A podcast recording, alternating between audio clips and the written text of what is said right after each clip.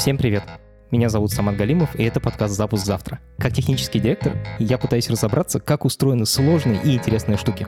Я зову профессионалов, с которыми можно поговорить простым человеческим языком.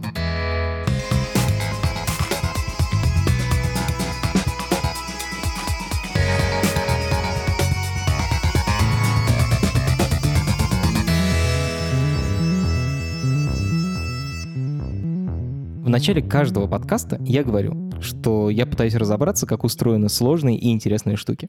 Сегодня будем говорить про CRM. -ки. Я сейчас еле сдерживаю смех, потому что CRM считается среди программистов, во всяком случае, одной из самых скучных штук в IT. CRM — это система, в которой бизнесы хранят историю своих отношений с клиентами и общаются с клиентами. Когда мне предложили сделать эпизод про CRM, я был очень скептично настроен. Но мне сказали, гость такая офигенная, надо пробовать, надо обязательно делать. Я решился и ни секунды не пожалел. Я наконец-то понял, почему CRM считаются такими скучными. Оказалось, что люди, которые ими занимаются, они в погоне за функциональностью потеряли смысл вообще происходящего. Вот в чем этот смысл, как его найти и почему CRM может стать одной из самых интересных штук в программировании, расскажет наш сегодняшний гость. Это подкаст студии «Либо-либо», и мы его сделали вместе с сервисом онлайн-образования Яндекс Практикум. У Практикума куча разных курсов, и я про них постоянно говорю, вы наверняка уже запомнили. Но Практикум — это не только набор методик и каких-то приемов, которые упакованы в классный веб-сайт это еще и живые люди, наставники, которые помогают учиться студентам. Так вот, наставником может стать любой достаточно прокачанный IT-специалист. Для этого есть специальная школа наставников Яндекс Практикума. Обучение там происходит потоками, и ближайший поток начинается 8 ноября. Это прекрасная возможность прокачать свои софт-скиллы, а еще научиться менторить специалистов. Если вам это интересно, переходите по ссылке в описании к этому эпизоду и регистрируйтесь в школе наставников Яндекс Практикума. Всем привет, меня зовут Юлиана Гордон. В своей текущей ипостаси жизненной я владелица бизнес-школы электронной коммерции Айвенга и платформы запуска маркетплейса в Лину. В прошлом я человек, который сделал 7 попыток внедрить CRM в разных компаниях. Вот сегодня я вам об этом расскажу. Кайф. Можешь рассказать, как ты впервые вообще для себя столкнулась с CRM-кой?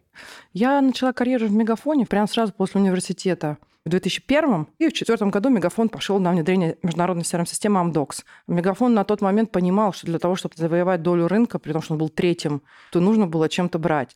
И было понятно, что взять можно только сервисом. На тот момент, когда они приняли решение внедрять CRM, Rate, то есть показатель обращаемости клиентов, а это косвенное свидетельство того, что у клиентов проблемы, был больше 100%. Ну, то есть, считай, вся клиентская база тебе там в месяц позвонила один раз. Серьезно, что ли? Да-да-да, он был 120 или 130%. Мне трудно вообще представить, это же огромные числа просто. Да-да-да, это миллионы, конечно. Вот я в тот момент э, нашла себя сидящей оператором колл-центра, я работала оператором колл-центра полгода жесткий опыт, но очень полезный. И когда началось это внедрение, что начал делать Мегафон? Они начали среди специалистов фронтдеска, то есть тех, которые знают клиента, слышат клиента, понимают бизнес-процессы, искать звездочек таких, которые могли внедрять эту CRM-систему не только как платформу, именно технологию, но как бизнес-процессы клиентского сервиса. Это люди, которые работали на земле с клиентом и понимали, какие потребности существуют у клиентов не из отчетов модных, аналитических, там, толстых и дорогих, а из голоса клиента. И они запустили такой экзамен, как ты понимаешь, что такое качество обслуживания клиентов? И я каким-то боком набрала 100% баллов. Я вообще не знаю. Они меня второй раз потом протестировали. Думали, может, я списала, а я сама не поняла. И Арнольдовна Лакшина лично меня пригласила поработать в команде внедрения этой CRM-платформы. И не поверите, в роли преподавателя. То есть я учила 750 человек этому CRM-культуре. Секунду. Ты работаешь в колл-центре человеком, который отвечает на звонки клиентов. После этого ты проходишь тест, и личный директор по обслуживанию клиентов тебе говорит, давай теперь ты будешь учителем в процессе внедрения crm -ки. Да, потому что э, это был настолько капиталоемкий проект, очень важный, инвестиционный, что им рулил лично топ-менеджер, второе лицо компании, SEO минус один, и она каждого, кто работал у нее в команде внедрения, а таких было около, по 50 человек, знала лично в лицо. Да, и лично с каждым работал, независимо от его позиции. Вот это карьерный взлет. Сложно себе представить такое. Ну да, то есть я была очень прокачана. Я думаю, что я не просто так этот тест дала. Я вышла с полной культурой понимания того, что CRM – это не система, а CRM – это бизнес-процессы продаж и обслуживания клиентов, а CRM-система должна их автоматизировать. То есть, чтобы у тебя была лучшая конверсия воронки продаж и бесконечный жизненный цикл воронки LTV, то есть воронки жизненного цикла клиента. Вот и все. Там просто две задачи решает CRM-платформа. Глобально она решает две задачи. Acquisition и retention, то есть, если говорить по-русски, это привлечение и удержание, все. Можешь рассказать, где ты после этого работала над CRM-ками? Ну, я была очень молода и амбициозна, поэтому позволила себе перекупить компанию МТС. МТС понимал, что Мегафон сделал этот рывок, и МТС не только меня, нескольких специалистов, которые так или иначе с CRM работали, перекупили. О, то есть это конкурент признал успешность этого проекта? Ну, в этой части, да, признал. Я писала функциональные требования к B2B CRM-системе, потому что МТС была ставка, в отличие от Мегафона, очень сильная даже в тот момент не на ритейл, а как раз-таки B2B продажи крупные, крупным клиентам L масштаба, то есть, а для них CRM-система не было вообще от слова совсем. Я вот как раз работала над тем, чтобы ее создать. Бизнес-то-бизнес – это продажа не конечным пользователям, у которых телефоны, а к другой компании, условно, Роснефти или там кто там был. Не меньше меньше Роснефти. Вот условно Роснефти, да. И типа все сотрудники Роснефти начинают пользоваться сим-картами. Окей, тебя перекупили в МТС, ты им там написала функциональные требования, что происходило дальше? А дальше моя подруга уезжает в Америку, и я сижу в МТС, но мне уже предельно скучно. И звонит мне моя подруга, говорит, да что ты сидишь в этих МТС, все понятно, мегафон, в красивых офисах. Вообще будущее за интернетом. А она в этот момент зарабатывает свои первые 25 тысяч долларов на Амазоне. 2005 год на дворе. А я зарабатываю, надо понимать, на тот момент и считаю, что жизнь удалась. Там, условно, 2000 долларов в МТС. Там. А она 25. Она говорит, иди в интернет. Я говорю, слушай, как интернет? Нет в России коммерс. Есть три интернет-магазина, четыре. Озон, Болеро, Телефон.ру и Мир книги. Я говорю, Надя, куда идти-то? Она говорит, иди куда-нибудь, потому что e-commerce – это будущее. Ну, что я могла сделать? Я пошла устраиваться с CRM-директором Озон в 28 лет. Мне отказали трижды. Но меня выставляли в дверь, я влезла в окно. Написала HR-директор, попросила еще одно финальное интервью, и Бернар Люке, на тот момент SEO Озон, провел со мной собеседование уже на цифрах. Он вышел и сказал, давайте ее возьмем под мою ответственность. Офигеть. И взяли меня. Я была еще CRM-директором Озон три раза.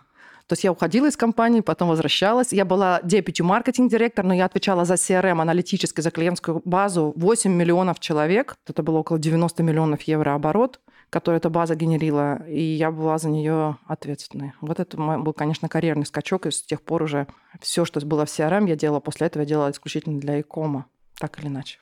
Какие-то компании? После Озон я ушла строить первые в России продажи онлайн-билетов в компанию Seven Airlines. То есть первый билет в России на самолет продала компания Seven Airlines. Через интернет? Через интернет, да-да-да. И первый пакетный тур тоже.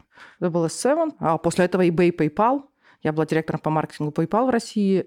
Но уже занималась немножко не CRM, уже занималась маркетингом. После этого построила Marketplace Эйзел. Юлиана продана. Ну, слушай, ну ты меня попросила об опыте рассказать. Мы же эфир с тобой заняли только тем, что я рассказываю об опыте. Ну, люди устали уже слушать. Вот теперь давай поговорим про CRM-ки. Представь, что я владелец бизнеса, небольшого совсем. Я, например, открыл магазин букетов в Инстаграме. Мне требуется CRM-ка? Какая она будет. И дальше вот мы с тобой смасштабируем этот бизнес постепенно, но вот начинаю я с одного интернет-магазинчика, даже без сайта, у меня просто в Инстаграме продаю букеты. Мне нужна crm -ка. Если ты в Инстаграме продаешь букеты, ты берешь листик бумажки, А4 тебе хватит. Делишь его на две части. В верхней части пишешь привлечение клиентов, продаж. В нижней части пишешь удержание клиентов. Потому что в модели продажи букетиков, если ты привлек одного клиента, то в твоей голове должно быть понимание, сколько раз один клиент, если он удовлетворен, может купить этих букетиков в год. И вот ты в верхней части пишешь продажи. И там вот вопрос, нужна ли тебе CRM, и пишешь, сколько клиентов я хочу привлечь в свой магазинчик в год. А дальше ты пишешь, сколько клиентов из тех, которые видят мое объявление, конвертируются в продажи, и ставишь циферку. И вот если эта циферка у тебя, она тебя не устраивает, она может быть больше, да, а вот циферка верхняя, где тебе привлечь клиентов, вот это та задача, которую должна решить CRM-система. Смотри, ты можешь решить любую задачу сейчас методом 100 китайских женщин. Ну, это значит, что, например, ты можешь высадить 100 человек, колл-центр, который будет тебе делать эти продажи без всякого CRM на листочках. Ты ничего не будешь понимать, не, это не, не будет не масштабироваться, но задача роста продаж будет решена в воронке. Это метод 100 китайских женщин. А можно сделать иначе. Можно взять один аккаунт, который у тебя пришел в Инстаграм, пробросить его в базу данных CRM-ку. Туда же будет пробрасывать, что этот клиент один раз позвонил, потому что CRM-система это зафиксирует, что он звонил. Второй раз он был в Инстаграме, и тогда CRM-система скажет, что коли есть уже два контакта, на третий раз нужно автоматически отправить ему имейл с букетиком. И вот он раз получил e-mail с букетиком. И вот, вот эта вот задачка маленькая, чтобы он получил автоматически e-mail с букетиком только в том случае, если до этого было две коммуникации. Например, одна Инстаграм, один он звонил, раз. Вот эту задачку решает CRM-система. В принципе, ее можно решить вручную. Но зачем? Блин, получается, что CRM — это техническое решение, которое реализует какую-то бизнес-логику, которую ты сейчас мне описала? Ничего сложнее там нет. Это то, что нам, мы решили с тобой, верхняя часть листочка А4, на которой мы разделили. И вот что получается? Что вот разница, вот как бы если ты вот один этот e-mail отправил, то тебе, например, из 100 клиентов букетика купили 10. А вот примета 100 китайских женщин, то есть твои колл-центр, где кто-то заболел, кто-то записал на листочке контакт клиента, и там же на листочке записал номер телефона девушки, а потом их перепутал, а потом вообще занес этот контакт клиента в свой личный телефон. В этом случае 2 из 100. И это единственная причина, зачем тебе нужна CRM. Все. Вообще CRM-систему забрал парикмахер, на самом деле. Ты знаешь эту байку? Нет, расскажи. Приходит жена к американскому парикмахеру, а он грустный-грустный, маленький городок такой. Он говорит, что это такое грустно? А он смотрит свою книжку записную вот эту вот. Он говорит, да слушай, у меня сегодня не было ни одного клиента. Он говорит, да что ж такое-то? Говорит, ну вот так. Она берет его эту книжку, говорит, слушай, а вот мистер Смит, вот что он тебе сегодня не пришел? Парикмахер говорит, слушай, я его побрил позавчера, он еще не оброс, поэтому не придет. Ага. Она говорит, хорошо. А вот миссис Джонсон, ей уже пора прийти. Смотри, она две недели назад была. Он говорит, да, но я ее крашу. Она красится раз в месяц. Значит, она придет через две недели. Она смотрит и говорит, а вот вся семья Джонсонов. Они у тебя с двумя детьми и стриглись, и красились. Они уже полгода не были. Парикмахер такой смотрит, говорит, точно не были. Это вот на соседней улице открылась парикмахерская, наверное, они их переманили. А жена говорит, так что ж ты им не позвонил вовремя, уже полгода прошло.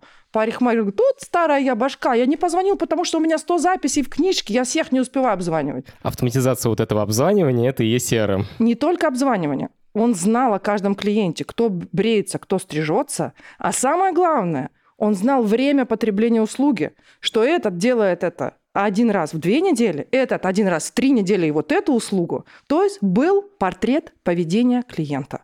Если простыми словами, CRM-система автоматизирует тетрадку парикмахера. Класс. Теперь у моего цветочного бизнеса, кроме страницы в Инстаграме, появился еще и сайт. С точки зрения CRM что-нибудь изменится? Давай по порядку. Смотри, если ты сделал веб-сайт, изменения в CRM будут в части базы данных. CRM-система не сможет работать без данных. Чем больше у тебя данных накоплено о поведении клиента, это прям сердце CRM, тем больше инструментов с этим клиентом взаимодействовать. Custom Relationship Management вот, или маркетинг. Соответственно, у тебя появляется сайт. Что у тебя появляется? Давай вот по-простому. К тебе приходит клиент. Что ты знаешь о нем? С какого девайса он пришел? Какая у него версия браузера? Android у него или у него iOS? Сразу одному букетик за 5000 рублей, второму за 3. Это прям сходу. Дальше. Какое количество визитов на сайт? Есть клиенты, которые покупают в период 24 часа, есть клиенты, которые покупают в течение недели. Это разные когорты клиентов. Ты получил эту информацию с Google Analytics сайта, ты пробросил ее в CRM. Это означает, что первым клиентам надо продавать быстро, а вторых надо вести по воронке. То есть ты начинаешь получать интересные срезы данных, с сайта о поведении клиента. Это сейчас самое простое, что можно измерить, потому что все, что делает клиент в интернете, как сказал один из моих шефов, бывших боссов, мы слышим, как вы дышите. То есть в онлайне веб-сайт может замерить любой твой чих и пук, как я говорю. Соответственно, все это качается в CRM-систему. И на основе этого уже ты можешь строить сценарии того, как ты взаимодействуешь с разными когортами клиентов. Ну, например, ты получаешь CRM-систему данные, что вот Юлиана, у нее версия AOS, она до этого момента была на сайте уже 12 раз за последнюю неделю, но ничего не купила, при этом в корзине у нее есть 6 товаров, Внимание, что делать? Но это значит, что, конечно, я нахожусь в нижней части воронки по сравнению не с Юлианой, а там с Яной, которая пришла, это первый визит на сайт, она посмотрела два букета, и она почему-то ушла вообще, закрыв окно. Это два разных сценария поведения. Мы их должны по-разному отработать. Так вот, если ты в CRM не получил эти данные, ты не сможешь, соответственно, настроить сценарий взаимодействия с этими клиентами. Таким образом, когда у тебя появляется сайт, отвечая напрямую на твой вопрос, у тебя появляется самая главная задача – подкачать всю информацию о поведении клиента в единую базу данных, с которой взаимодействует CRM. Есть CRM-решения, в которых эта база данных является сердцем самой платформы. Есть CRM-решения, которые обращаются к некой вне стоящей базе данных, которая просто может представлять собой просто сервер, облачный или даже физический. У меня вот были акционеры, которые настолько были параноиками, которые сказали, ну, нам купи, Юлиана, HP пролианты две штуки по 300 тысяч долларов. Я их вот здесь в комнате поставлю, мы их охладим с кондиционером, чтобы они не погорели. И база данных будет там лежать. Ну, я, конечно, пожала плечами, сильно удивилась, но сделала. И вот у них есть кабинет, а в задней комнате реально стояли два HP пролианта там лежала клиентская база. Ну, естественно, CRM-система, неважно, она самописная или это международное решение, дорогая, дешевая, неважно. Она обращается к этой базе данных, забирает оттуда данные, и по этим данным дальше, например, первый клиент, что сделает CRM?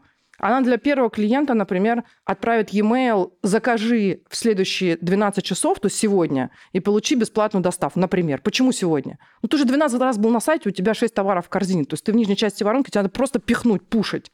А что называется вторым клиентом? Она отправит данные через фид в систему ретаргетинга, и ретаргетинг начнет бегать за этим клиентом, чтобы вернуть его на сайт, потому что он ушел. То есть он на других сайтах, на других сайтах в интернете будет видеть твою рекламу? Конечно, конечно, конечно. А первому конечно. такое делать бессмысленно, потому что он уже и так почти как бы... Вот тебе CRM в действии. Вот, вот, вот это вот два сценария того, как отработать CRM. При этом, чтобы эти сценарии отработать, тебе одной платформы недостаточно. У тебя в первом случае будет задействовано около 4-5 систем, а и во втором случае тоже. CRM — это не одна какая-то монолитная платформа, которая решает, а это инфраструктура разных систем, которые решают задачу, ну, в нашем случае, продать. Потому что в первом случае у тебя будет задействована система ретаргетинга, в первом случае от работы, а в втором случае система email-маркетинга. И в обоих случаях у тебя на фронте будет стоять то, что собирает эти данные. Эти данные должны куда-то передаваться через что-то, то есть у тебя должна стоять какая-то система обмена данными. CRM-система эти данные заберет и отдаст во внешние системы, во внешние платформы. Должна принять решение и дальше сдать команду наружу. Естественно, когда клиент сделает нужное нам действие, например, купит, что произойдет дальше? Она должна понять CRM-систему, что клиент купил, и включить третий сценарий. То есть перенесите его в нижнюю часть листа нашего А4 разделенного. Угу, сохранение клиента, типа через полгода опять вернуться. Ну, не через полгода, мы должны знать, через какой срок ты покупаешь букетики. Соответственно, она должна забрать данные из OMS, Order Management System, из другой системы о том, что в первом случае была транзакция на какую сумму, во втором случае была транзакция на какую сумму. А, то есть мы даже должны знать, насколько человек купил. Естественно. А если он купил на очень много, то может ему позвонить даже? Не факт, потому что мы для начала должны эти данные подсосать к себе, на основе их сделать сегментацию клиента. Сказать, что это скоринг клиента вот такой, это клиент, наверное, там класса А, а это там класса С. И дальше уже начинается работа CRM-системы по второй части листочка А4, то есть по удержанию. То есть наша задача дальше CRM – получать такие данные, строить такие сценарии, чтобы клиент продолжал у тебя покупать с определенной нужной тебе периодичностью. Помнишь, как тот парикмахер, да, вот там кто-то стрижется и делает это раз в две недели, кто-то красится, делает это раз в месяц и так далее. Юлиан, получается, что CRM на таком структурном уровне с большой высоты состоит из двух частей. Первое — это данные о клиентах, Типа, чем больше мы знаем, тем точнее мы их можем, например, сегментировать. А второе — это набор правил, по которым мы должны взаимодействовать с клиентами. Еще что-то есть третье? Э, да, есть третье. Это множество систем. Интеграции. Интеграции, да, самой твоей CRM-системы, которые решают задачу коммуникации с клиентом.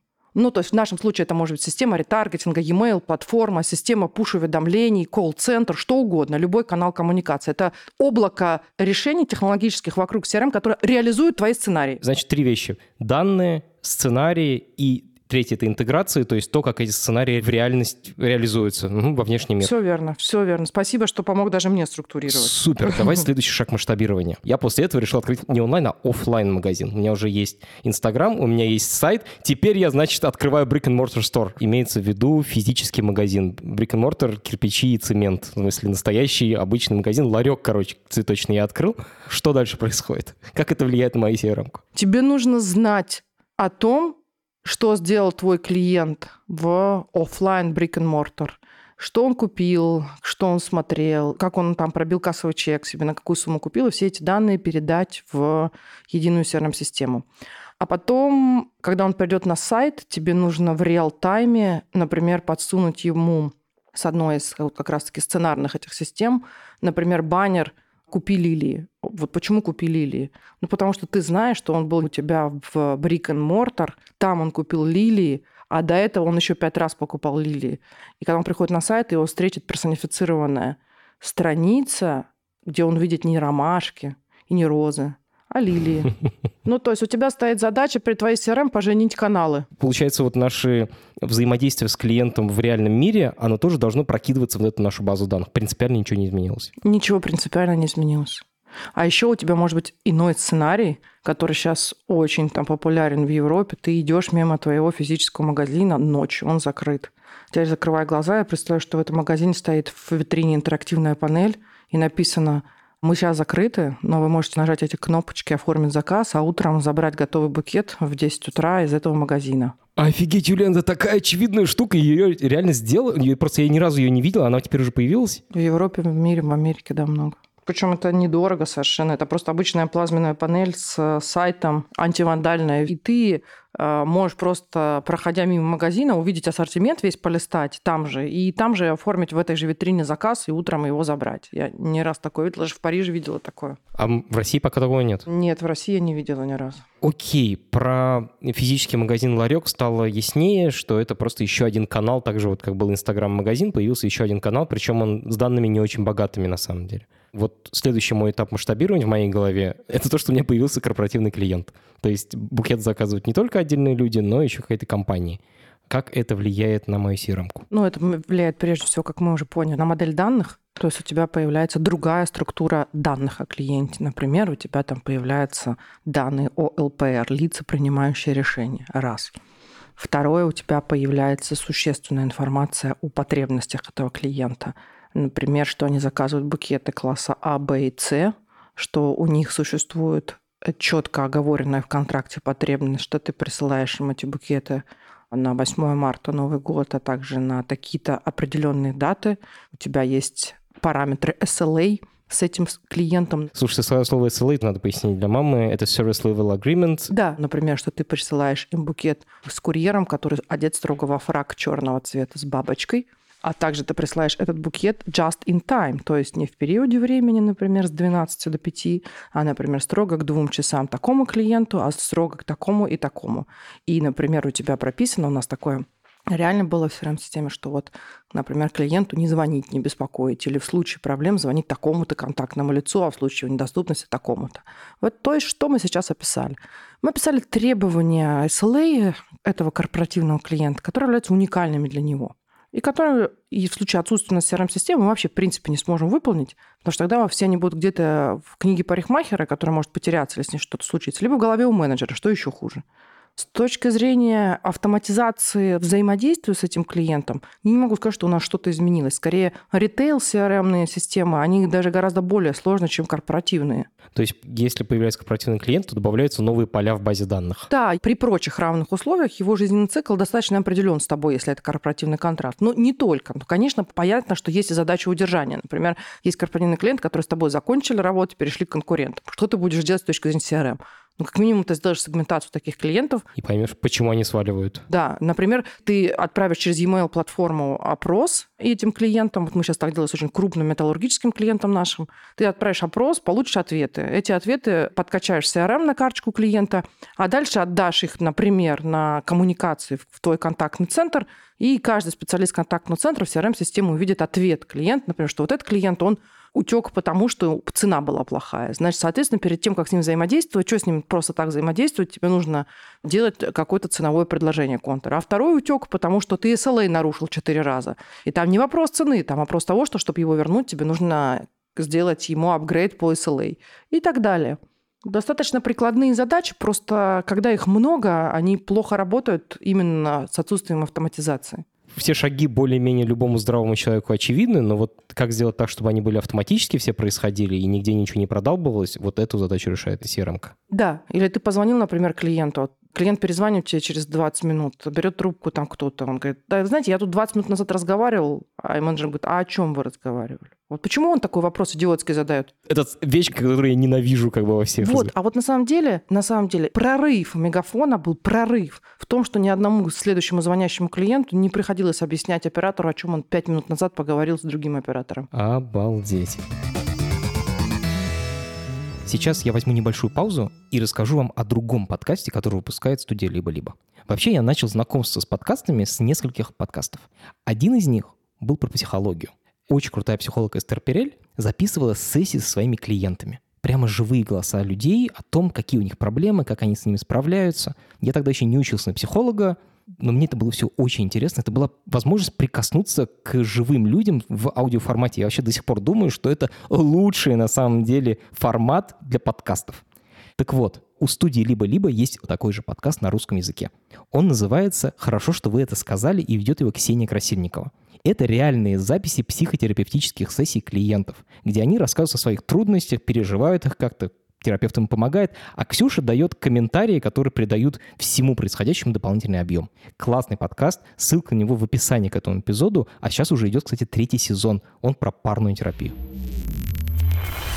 Юлиана, знаешь, у меня такое очень странное ощущение, когда я говорю со специалистами, обычно у меня бывает чувство, что, окей, я понимаю, что вот есть большой бизнес, а в нем есть маленькая часть, за которую отвечает этот специалист. А когда говорю с тобой, ты всегда говоришь о бизнесе в целом. Такое чувство, что нет такого типа CRM для бизнеса. Есть просто бизнес и то, как он работает. А CRM это такой, типа сложно отделить типа одно с другого. Молодец. Это вот разница. Я внедряла CRM 7 раз, три раза успешно. И разница между успехом и неудачей только в том случае, что в первом случае понимаешь, что есть бизнес, и CRM – это только один из способов решения конкретных бизнес-задач. А во втором случае ты понимаешь, что есть CRM, и тебе бы неплохо ее иметь. Понимаешь? Ровно то же самое, что и в разработке. Типа, хорошо бы иметь классную разработку, а что прогать-то будем? Да мы пока не знаем, но давайте вы будете прогать. Абсолютно. Нам нужен CRM, сейчас мне говорит один тоже из студентов. Я говорю, зачем? Можете написать на листе А4 три цели CRM? Написали какую-то вот абстракцию научную. Чтобы управлять лояльностью клиентов. Отлично. А что такое лояльность клиентов? Вы можете мне это объяснить? Ну, это когда клиенту, я говорю, математически, что такое лояльность? Вот давайте на листе напишите. Тут ты мне начинаешь напоминать моего психолога, он всегда говорит, типа, реальность, она конкретная, давай, типа, конкретный вопрос, а не теоретический. О том и речь, о том и речь. Просто, понимаете, CRM очень легко, особенно если вешать лапшу на уши акционерам, очень легко превратить в очень дорогой долгострой. CRM-система – это один из самых дорогих долгостроев в бизнесе и один из самых неэффективных, потому что на входе никто не понимает, какие задачи она должна решить конкретно в периоде года, год, три, там, пять. Даже пять сейчас никто не смотрит, это слишком долго. Год, три. Вот какие конкретно задачи вы хотите решить? Вот и все. Юлиан, какой самый большой CRM в мире? У каких бизнесов самые крупные CRM? У авиационных и банковских, естественно. Хм, это больше всего клиентов, да? Ну, телеком еще. Там, где миллионы. Да, то есть э, размер CRM, по сути, наверное, измеряется размером базы данных, которую она обслуживает. Вот, но это единственный, пожалуй, критерий, который можно сравнить между собой, отраслевой критерий. Между отраслями, между игроками одной отрасли. Все остальное, сколько часов ушло на разработку, это вообще ни о чем. Ну, это сигнализирует просто о том, что у вас очень плохая разработка, может быть, или очень сложная. Ну, то есть много часов разработки, это что значит? Либо она неэффективна, либо она реально сложная. Как найти разницу-то между этим? Никак. Никак. Поэтому, наверное, э, сколько объем базы данных и телеком-операторы, банки и авиакомпании в мире, э, на мировой арене, ну, конечно, интернет-магазины теперь тоже. Давайте так, маркетплейс. Типа Амазона или Озона. Типа Амазона, типа Озона, типа Али, типа eBay. То есть самые большие маркетплейсы, авиакомпания, банки и телеком-операторы розничные. Ты работал как раз в Озоне. Ты можешь рассказать вот конкретно, над чем ты там работала? Да, я сначала была операционным CRM-директором. Что это такое? Это человек, который отвечает за конкретные KPI, клиент, который обратился в службу поддержки, а обращаются клиенты только в том случае, если у них проблемы, потому что иначе они обращаться просто не будут, чтобы у него после обращения продолжился жизненный цикл, то есть чтобы он продолжил покупать. Это вот просто на пальцах, если объяснить. Например, мне не приехала посылка, я звоню и говорю, все у вас очень плохо, ничего не приезжает. Да. Что дальше? Да. И что происходило до CRM-системы, до внедрения CRM-системы? Я, значит, сотрудник, который принял звонок, открывает Outlook Express. Это почтовый клиент. Выбирает службу рассылки, курьерская служба, в зависимости от того, какая везла заказ копируется шаблон, e-mail в теле пишем номер заказа, какая дата, какая проблема, и отправляем это все. Вот и считай, оно в черную дыру просто в космос улетело. Сейчас, подожди, то есть не было никакой системы айтишной, в которой ты можешь это завести, типа, что проблема вообще появилась? Нет. Ну откуда? Озон первопроходец e-commerce рынка. Откуда так? Ну сейчас есть, конечно, тогда не было. Я-то пришла в Озон. Ну, какой год-то это? Это же 17 лет назад первый раз. Просто e-mail отправляли корпоративный, типа, друг другу. Да. И знаешь, как я продавала акционерам идею внедрения CRM? Значит, я пришла на совет директоров, и начала, у меня была презентация, и начала, значит, эм, показывать слайды, где на слайдах стояли скриншоты моего Outlook Express, моей почтовой программы, по папкам. Курьерская служба, 4835 писем за неделю. Там. Маркетинг, 8 тысяч писем за неделю. А акционерам смотрят, говорят, это что? Я говорю, это мой почтовый клиент на моем компьютере. Они говорят, а почему такое количество писем? Я говорю, это вот э, запросы клиентов, которые мы отправляем. Никто не знает, с какой скоростью они обслуживаются. Ответили на них, не ответили на них, когда на них ответили, что стало результатом. Клиент удовлетворен, он перестал покупать, он начал покупать. И я вот я сделала 10 скриншотов. Там, конечно, у них сначала была минута молчания, потом они друг другу начали что на ухо шептать. А потом они мне сказали, ты можешь посчитать, сколько будет стоить написать платформу, которая хотя бы не положит твой почтовый ящик. Вообще, получается, ты по сути создавала IT-инфраструктуру бизнеса. Ты не CRM-ку там делала? Ну, в Озоне, да, так и есть. Ну, в части CRM-системы. Это была моя работа, я это и делала. Ну, просто надо было тоже эту идею акционерам продать, потому что это же ресурс. Ну, это сцена из совета директоров, она, конечно, прям реально из кино. А вы разрабатывали свое, свою CRM или вы взяли что-то на рынке готовое и подстроили какое-то готовое решение под... На тот момент времени в Якоме для Якома не было вообще ничего, ноль. Даже на международном рынке ничего не было. И Amazon тогда находился на этапе таком еще сомнительном. На тот момент времени все еще думали, что Amazon не случится как Amazon, а пойдет по сценарию доткома в кризисе, там лопнет в один момент времени. Там. На тот момент времени нет, не было. Их и сейчас нет. Все интернет-магазины мира, насколько я знаю, по именно CRM, они все самописные вообще. Юлиана, подожди, я знаю то, что есть целый рынок CRM-ок. Это прямо огромный рынок, и некоторые его представители — это крупнейшие IT-компании на планете. Ты хочешь сказать, что все эти CRM-решения не подходят для e-кома? Нет, они подходят для e-кома, но те компании, которые являются родителями e-кома, я сейчас конкретно говорила про Озон, Амазон, Али и так далее — у них, в принципе, стратегия развития в core-бизнесе, а это их core-бизнес, это собственная разработка. Это их конкурентное преимущество. Ну, конечно. Также точно мы можем сказать, что они могут и купить решение э, на уровне EOMS-системы, которая управляет заказами, Order Management System, потому что есть Magento, есть мировой лидер рынка вообще интернет-магазинов. То есть ты можешь развернуть на Magento все, что угодно. Ну, почему Озон и кто остальной не перешел на Magento, извините? Ну, это как примерно Яндекс, почему вы не пользуетесь Гуглом. Естественно, естественно. Тут пример такой. С CRM-системами то же самое. Еще раз давай вспомним, что CRM это не какая-то standalone, то есть стоящая вовне система, а это очень существенная часть бизнеса неотделяемая от бизнеса. Поэтому все лидеры, родители определенного сегмента рынка такие технологические решения пишут сами. Окей, про крупный бизнес таких лидеров рынка стало понятно, что для них э, написать свою CRM это, по сути, сделать свой бизнес лучше, чем у остальных. Да, да, да, да. Но при этом, если я сейчас вобью в Google или в Яндекс типа CRM для бизнеса, у меня там будет тысяча вариантов, примерно как пластиковые окна, типа поставить пластиковые окна. Миллион вариантов, как понять, какой лучше и чем они вообще отличаются друг от друга. Еще раз, тут важно понимать, какие у тебя стоят бизнес-задачи. Все CRM-системы, которые существуют для бизнеса, ну, для среднего бизнеса, даже для малого бизнеса, в своей вот прям сути содержат более-менее вот в сердце понятный функционал. Они содержат базу данных клиентскую, то есть ты можешь занести туда клиента. Они содержат систему взаимодействия с клиентом, то есть ты можешь зафиксировать все взаимодействия, которые были. Они умеют обмениваться данными с платформами, которые реализуют сценарии. Они содержат так называемые очереди, то есть вот как раз-таки к тебе обратился клиент, говорит, оператор колл-центра, говорит, я что-то из маркетинга так не дождался коммерческого предложения. Что делает оператор колл-центра? Он не идет куда-то в почту или в чат, а он создает все внутри CRM-системы взаимодействие с маркетингом и через очереди разных департаментов направляет этот запрос в маркетинг. CRM-система фиксирует, сколько запрос был в работе, у него статус закрыт-открыт, то есть они фиксируют все системы взаимодействия с клиентом внутри компании, то есть не только на фронтлайне. Это базовый функционал операционного CRM. И то, какие задачи там создаются из-за этого. Да, аналитический CRM что делает, и они все функционально похожи в этом отношении. Ты можешь присвоить клиенту скоринг. Ну, то есть ты можешь сказать, что это клиент у меня там класса, э, там, или зеленый, желтый, красный, или по RFM сегментам сегмент VIP, это new, это casual, это sleep, это good, это very good. Ну, это классическая там RFM сегментация. Но сами CRM-системы не умеют сегментировать практически ни одна. То есть тебе нужно куда-то выгрузить это в какую-то базу данных, там провести сегментацию по определенному принципу и загнать скор клиента, сегмент в CRM-систему, и внутри нее дать какой-то сценарий. То есть, понимаешь, они отличаются тюнингом, ну, то есть фишками. Например, сейчас э, в CRM-системы стали встраивать то, что вообще является элементами маркетинга automation называется. И вот теперь это тоже называют CRM. E-mail рассылки, да? Да. Исходно, исходно. Я против такого, как специалист. Почему? Потому что я считаю, что нужно... Каждый сервис должен быть best in class. То есть встроенный в e-mail платформы в CRM-системы То есть как бы, получается, говорит, а наша CRM умеет e-mail слать. Но она делает это хуже, чем специализированная, например, e-mail платформа, которая помимо того, что отправляет e-mail, может там делать так, так, так, а еще и сама тесты на пяти браузерах а твоя не умеет. И поэтому твой e-mail, который отправил с CRM-платформы, на каком-то экзотическое обновлении 11-го айфона версии браузера 7.5 разлезся и распалась верстка. Ну, это классическое такое противостояние, типа делать одну вещь хорошо и уметь интегрироваться с другими, или делать штуку, которая типа огромная, которая умеет все. Почему-то большинство мира всегда идет по второму пути.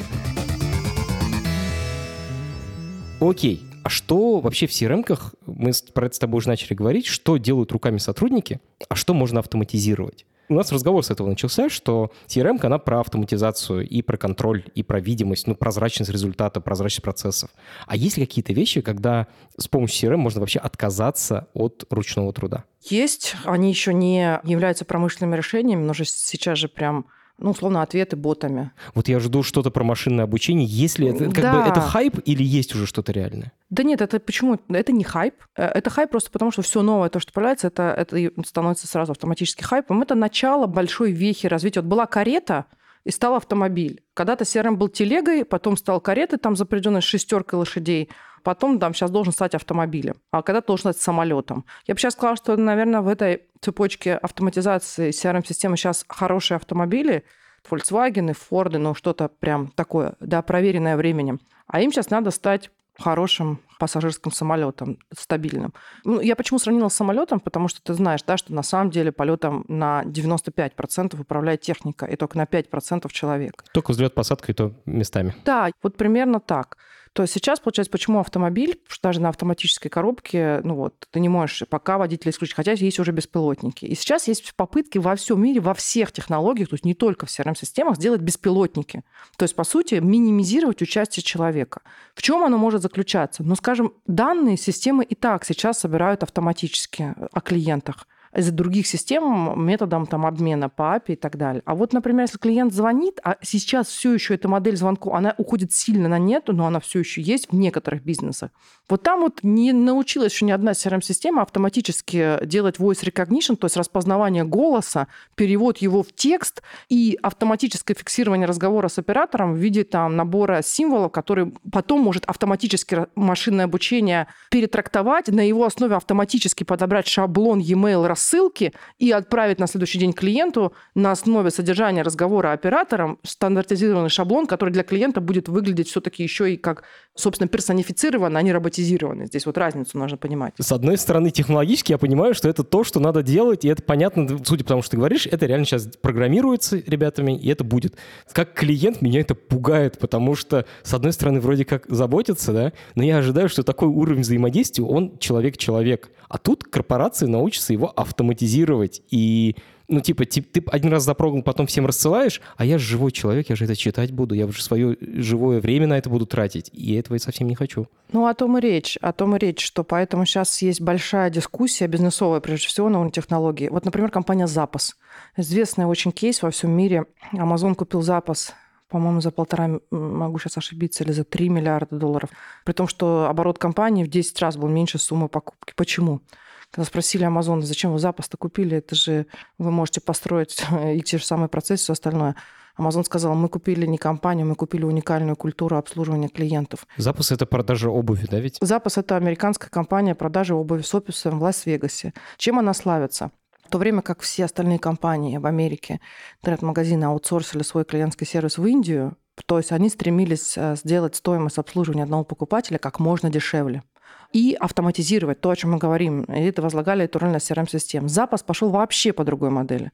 Он сказал, что человека должен обслуживать человек. И самое главное, чем можно отличаться в продаже обуви, при, в принципе, общей стандартизации всего ассортимента в мире, при стирании границ уникальности продукта в сторону массовости, это сервисом. И они сказали, что самые дорогие сотрудники компании должны быть сотрудники, которые работают с клиентами. Из-за этого они высадили офис э, операторов колл-центра, ну, а вообще это менеджеры клиентского сервиса в Лас-Вегасе, в Вегасе. А, у них зарплата сопоставима зарплате менеджеров, то есть средняя зарплата 2000 долларов, что вообще нереально для штатов. Обычно это самая проходная работа. Абсолютно. Как они общаются в чате? Например, когда я написала в чат запас о том, что я хочу доставку в России зимней обуви, знаете, что мне ответила? Это был, естественно, человек, потому что робот так не может отвечать. О, вы из России? наверное, у вас там сейчас очень холодно. Пожалуйста, Юлиана, пейте побольше горячего шоколада. И ответ пришел в течение 20 секунд. И дальше запас сказал, что до тех пор, пока робот не научится вот так чувствовать людей, то есть уже роботы-психологи, на клиента будут обслуживать люди и их CRM-система не шлет автоматизированные ответы, тогда работают, обслуживают клиентов люди.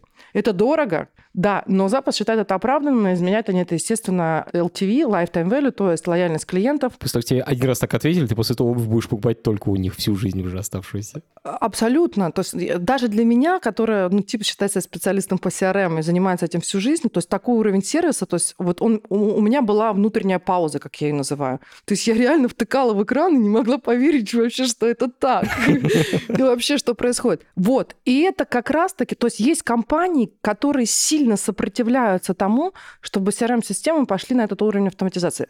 Не все компании мыслят в терминах того, что обслуживать клиентов должно быть дешево. Есть и другая философия. Вот философия Zappos, которая оправдала себя в капитализации с коэффициентом 8, и Zappos был продан Амазону. Окей, это хороший коэффициент. Какое самое необычное использование CRM ты видел в своей практике? Ну, э, это fashion. Я работала несколько лет в fashion в люксе, в люксовом сегменте. Prada, Gucci, Valentino. Ну и клиенты, которые, конечно, покупают эти вещи, там платье стоимостью миллион рублей, они очень специфические. Вот я видела вот такую запись, что вот к одному VIP-клиенту, которого чек LTV годовой больше миллиона долларов, ну, то есть на миллион долларов он покупает этих люксовых вещей.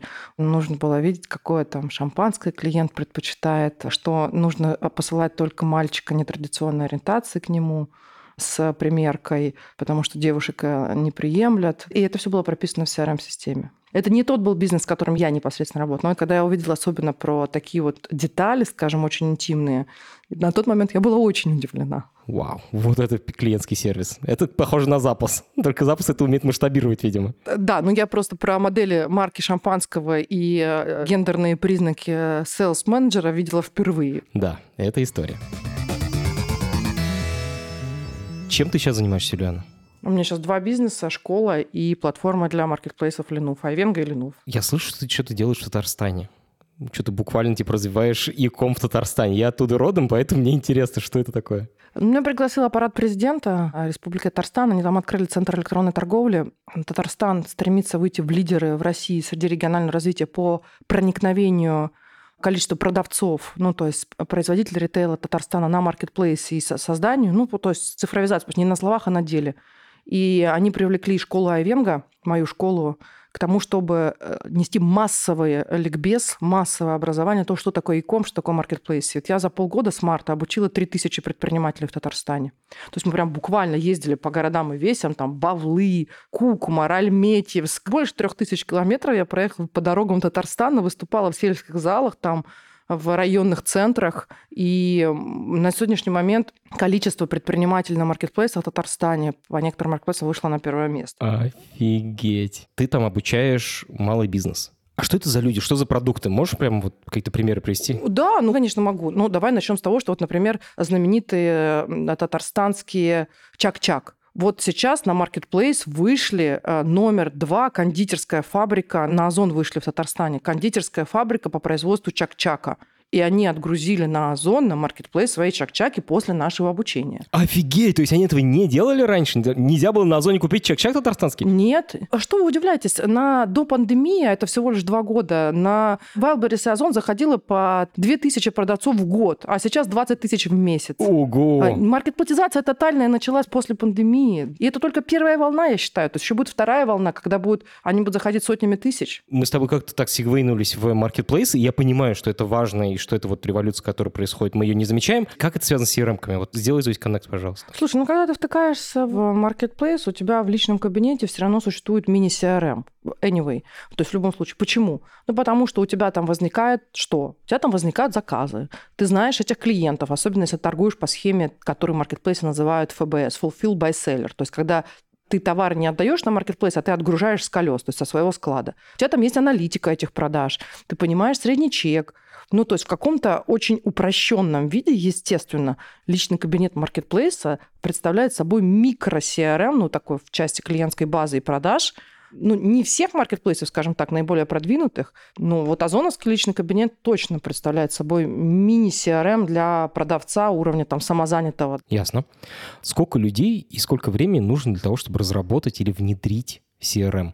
Вот с точки зрения программирования, с точки зрения затрат бизнеса на это. О, слушай, вообще столько вводных условий существует, чтобы ответить на этот вопрос. Ну, давай так возьмем. Вот я сейчас Например, у меня есть два клиента, да, ну, вот студенты. Это компания Евраз, вот они нас учатся. Ты себе представляешь масштабы Евраз? Это там пятый холдинг по, по металлу, да. Вот давай попробуем у них вот внедрить CRM в Евразии. Или у меня есть реально цветочный клиент, который продает семена, тоже в Татарстане. Значит, и он тоже хочет CRM B2B-шную. У него в целом я говорю, сколько у тебя клиентов-то будет в целом? Он говорит, ну, около 400. Теперь давай возьмем Евраз, который продает на миллиарды. И давай возьмем, вот скажи мне, сколько будет стоить для Евраз сделать CRM? Сколько... А давай отдельно разберем. Начнем с семян. А понимаешь, они получатся я так скажу. То есть вот ты в семенах хочешь что? То есть если ты хочешь набор функциональных требований такой, что у тебя, например, роботы все-таки отправляют семена и, и там автоматизированные email рассылки, или ты хочешь CRM просто на уровне того, чтобы твой сотрудник, менеджер по продажам семян зафиксировал, что хочет клиенты там. И это будет разница в 3-4 икса. Угу. Это будет называться CRM, но это будет делать совершенно разные вещи. Абсолютно. Вот сколько стоит CRM? Вот ты берешь лист бумаги и выписываешь э, методом user story. Пользовательский сценарий, да, я так понимаю? Пользовательский сценарий. Например, администратор э, CRM-системы может, и дальше переписываешь, увидеть всю информацию по клиенту, увидеть все звонки, увидеть все письма, которые клиенту были отправлены, увидеть всю историю покупок клиента, сделать такие-такие действия. И вот ты это расписываешь. И каждое действие, оно имеет стоимость в разработке. И вот чем больше ты там написал, понимаешь, а у тебя хотелок может быть сколько угодно. И если у тебя есть деньги, например, вот, кстати говоря, этот владелец бизнеса с семенами, он на самом деле очень состоятельный чувак. И он мне прям сказал, он говорит, я хочу вот э, вплоть до того, что, да, роботы будут э, предсказывать, когда моему клиенту может понадобиться следующие семена, исходя из региона, в котором находится, потому что в одном регионе сезон начинается раньше, в другом позже, и вот мне нужна такая предиктивная модель. Но ты вот представляешь, вот сколько будет вот одна эта строчка в user story стоит. Довольно дорого. Прогать надо было. Правильно. А теперь вычеркни эту строчку, и у тебя стоимость изменится CRM-то просто в пять раз. То есть можно запустить CRM-систему за 100 тысяч рублей. Написать просто маленькую форму, которая будет фиксировать звонки клиентов. Мы можем назвать это CRM-системой? Можем.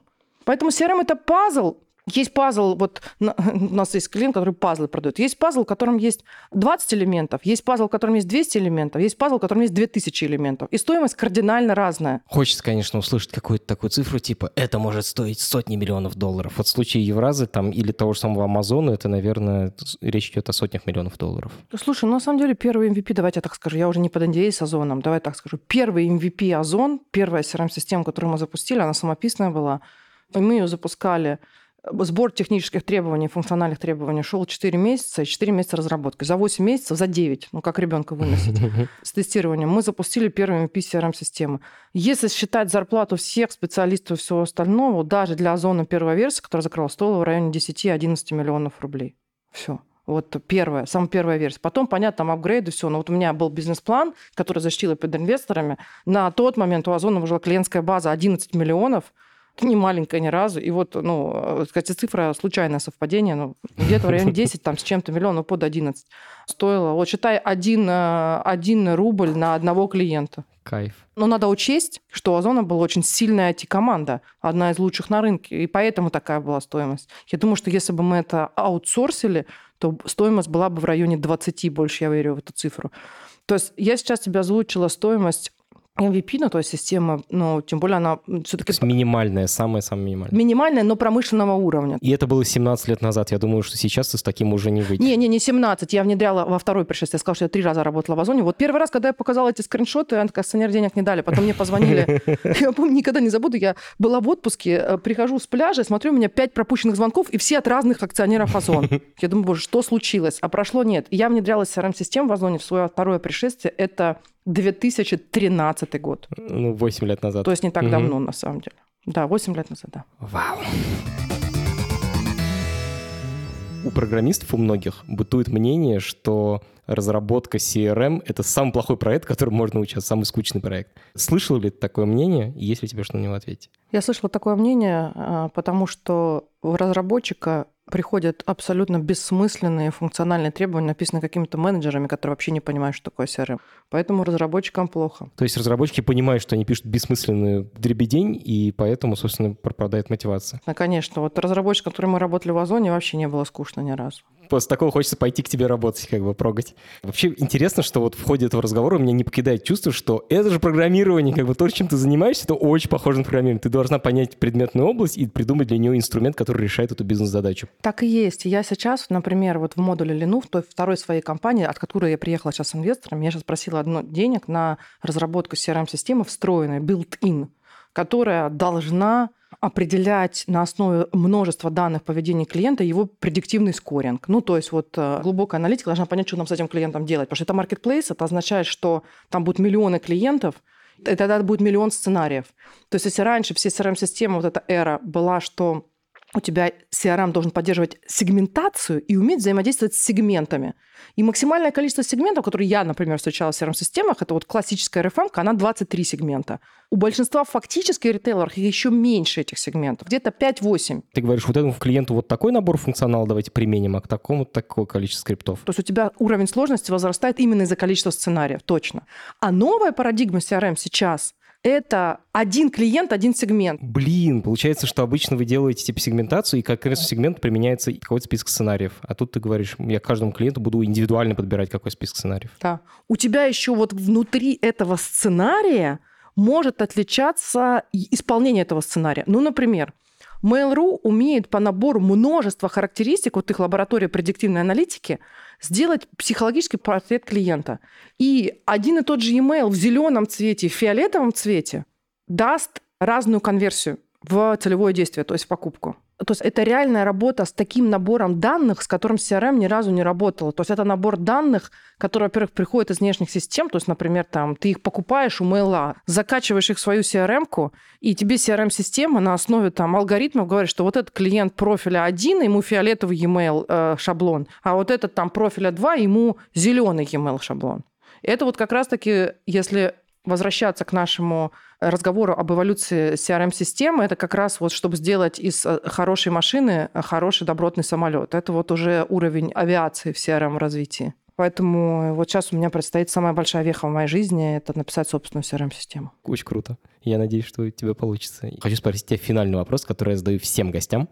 Э, посоветуй, пожалуйста, подкаст, книжку, может быть, чей-то блог или телеграм-канал, где узнать про CRM, и где как бы про это разобраться? Прочитать книги. Это «Запас, доставляя счастье», это о культуре обслуживания клиентов. И второе – это «Жалоба как подарок». И третье, она на английском языке, ее просто можно скачать, она ни разу в России не выпускалась. Это самое, где кейс с парикмахером, книга «Thrilling Down», ну, «Забурить вниз».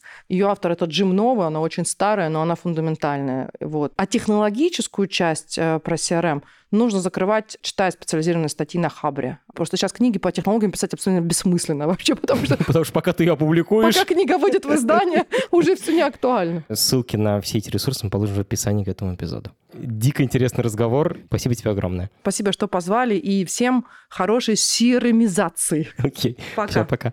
Это подкаст студии «Либо-либо». И мы его сделали вместе с сервисом онлайн-образования Яндекс Практикум. Над подкастом работали редактор Юлия Яковлева, младший редактор Ира Хант, продюсер Павел Боровков, звукорежиссер Нина Мамотина. За джингл спасибо Алексею Зеленскому.